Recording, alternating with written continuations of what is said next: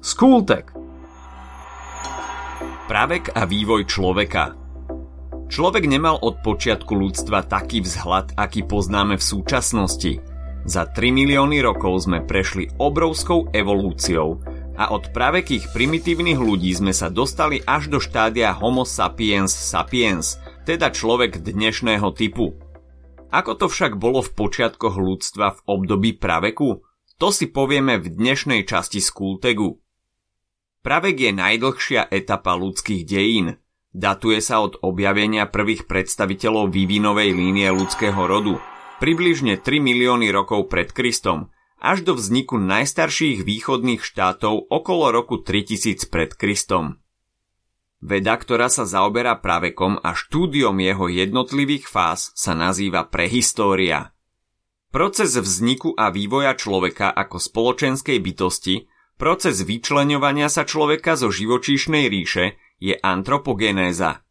Karl Linné ako prvý zaradil človeka v rámci živočíchov do vývojového radu medzi primáty a neskôr na ňo nadviazal britský prírodovedec Charles Darwin, ktorý v diele o pôvode druhov opísal ich vznik a vývoj.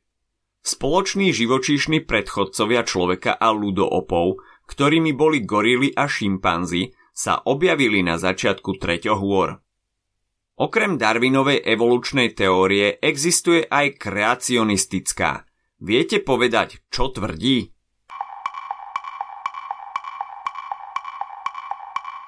Kreacionistická teória odkazuje na Bibliu a podľa nej bol človek stvorený Bohom. Kombinovaná teória súhlasí s Darwinovou evolučnou, ale len pre jednotlivé druhy. Odmieta, že by bol človek pokračovaním prírody. Hominizácia je proces prispôsobovania sa ľudského druhu prírodným podmienkam. Človek postupne stráca ochlpenie, má vzpriamenejšiu postavu, rozvíja sa mu mozgová kapacita a prispôsobujú sa mu orgány reči, aby bola zrozumiteľnejšia. Geologický vývoj Zeme sa začal v období prahôr a starohôr – v prvohorách sa objavil prvý živý organizmus. Prvé cicavce a dinosaury uzreli svetlo sveta v druhohorách a dinosaury vyhynuli v nasledujúcom období v treťohorách. Posledným geologickým časovým obdobím sú štvrtohory, ktoré trvajú dodnes a počas nich nastal celý vývoj človeka. Australopitekovia, ktorí sú považovaní za predchodcov človeka, sa objavili približne pred 3 miliónmi rokov. Najznámejším australopitekom je Lucy, ktorá bola aj niekoľkokrát spomenutá v rovnomennom akčnom sci-fi filme so Scarlett Johansson. Po australopitekoch nastala prvá fáza vývoja človeka, homo habilis, teda človek zručný. Žil približne pred 3 až 1 miliónom rokov. Mal mohutné nadočnicové oblúky, čelusť bez brady a veľké rezáky, a vedel už vyrábať jednoduché kamenné nástroje. Človek vzpriamený, alebo Homo erectus, žil približne pred dvoma miliónmi až 250 tisíc rokmi. Mal vysoké čelo, ešte veľké nadočnicové oblúky, čelusť bez brady, ale chrup ako dnešný človek. Okrem sekáčov vyrábal aj pestný klin. Žil v tlupe, ktorej význam narastal pri spoločnom love veľkej koristi – Homo sapiens, čiže človek rozumný, žil približne pred 350 tisíc až 40 tisíc rokmi. Ovládal už techniku rozkladania ohňa a používal dokonalejšie formy lovu pomocou oštepu. Homo sapiens neandertalensis, po slovensky človek neandertálsky, žil približne pred 70 tisíc až 40 tisíc rokmi a bol už na oveľa vyššej vývinovej úrovni – Súčasná ľudská podoba patrí pod Homo sapiens sapiens, inak povedané človek dnešného typu. Bol objavený pred 35 tisíc rokmi vo vývojovo najpokročilejšej oblasti okolo Stredozemného mora. Mal rozvinutú rozumovú schopnosť s artikulovanou rečou. Domy si staval z hliny, dreva, kameňa a zo sušených tehál – Usadlý spôsob života spôsobil rýchle rozrastanie členov rodu, ktorí zaberali nové úrodné oblasti. Etapy praveku sa delia na dobu kamennú, medennú, bronzovú, halštatskú a laténsku. Doba kamenná mala tri fázy. Najstaršou je paleolit, ktorý sa začal v čase, keď predchodca človeka prvýkrát začal cieľavedome používať pracovné nástroje. To bolo v období od 3 miliónov rokov až do roku 8000 pred Kristom. Mezolit alebo stredná doba kamenná trvala do roku 6000 pred Kristom. Lovecký spôsob života nahradzuje usadlejší spôsob zberačov a rybárov. Neolit, čiže mladšia doba kamenná, trval do roku 3000 pred Kristom. V súvislosti s týmto obdobím existuje pojem neolitická revolúcia, čo je 1 až 3000 ročia trvajúci proces. V tomto období človek zaujal nový postoj k prírode. V neolite totiž začína pestovať obilie, domestikuje zvieratá a vznikajú nové remeslá. Po neolite nastáva eneolit, inak nazývaný neskorá doba kamenná alebo doba medenná.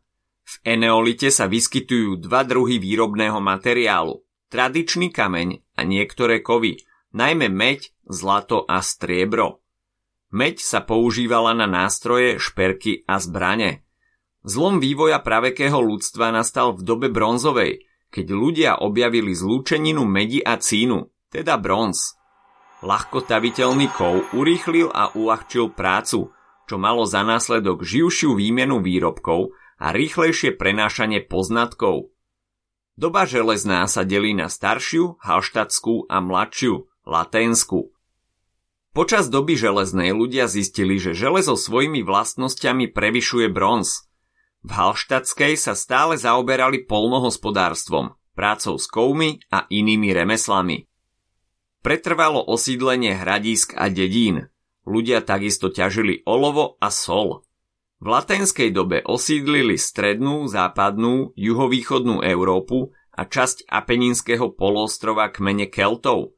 V tomto období sa na Apeninskom poloostrove a v Grécku rozvíjali vyspelé staroveké štáty.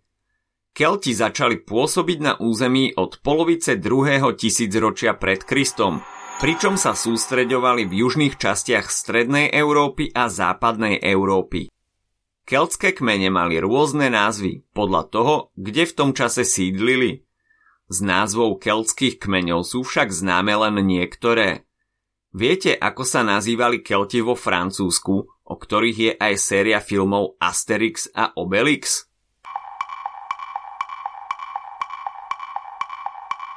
Vo Francúzsku sa nazývali Galovia. Na území severného Slovenska žil keltský kmeň Kotínov – a v Pojipli žili osovia. V Čechách, na Morave, západnom Slovensku a v severozápadnom Maďarsku žili bojovia. Vo východnom Rakúsku sa koncentrovali Tauriskovia a Kelti v juhovýchodnom Maďarsku a Vojvodine sa nazývali Skordiskovia. Rast keltskej civilizácie bol pomerne rýchly na celom území. Rozlišovali vládnúcu vrstvu, kňazskú vrstvu vojsko a slobodných remeselníkov a rolníkov. Ako prvý v Európe mali dvojkolesové vozy určené na boje a takisto boli jediným kmeňom, ktorý už v tomto období používal brnenie. Ak sa ti dnešný podcast páčil, nezabudni si vypočuť aj ďalšie epizódy z Kultegu alebo našej série Hashtag čitateľský denník. Spracovali sme v nej dve desiatky diel, ktoré by si mal poznať – Potešíme sa, ak nás ohodnotíš aj na Apple Podcasts, napíšeš komentár na YouTube alebo dáš odber na Spotify, aby ti nič neuniklo.